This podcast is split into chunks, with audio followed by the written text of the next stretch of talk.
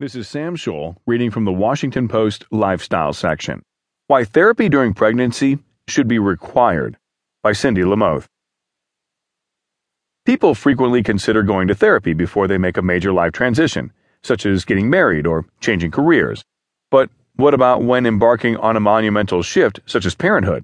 Women who are advised to exercise and watch what they eat while they are pregnant don't always think of psychotherapy as an important part of their prenatal care.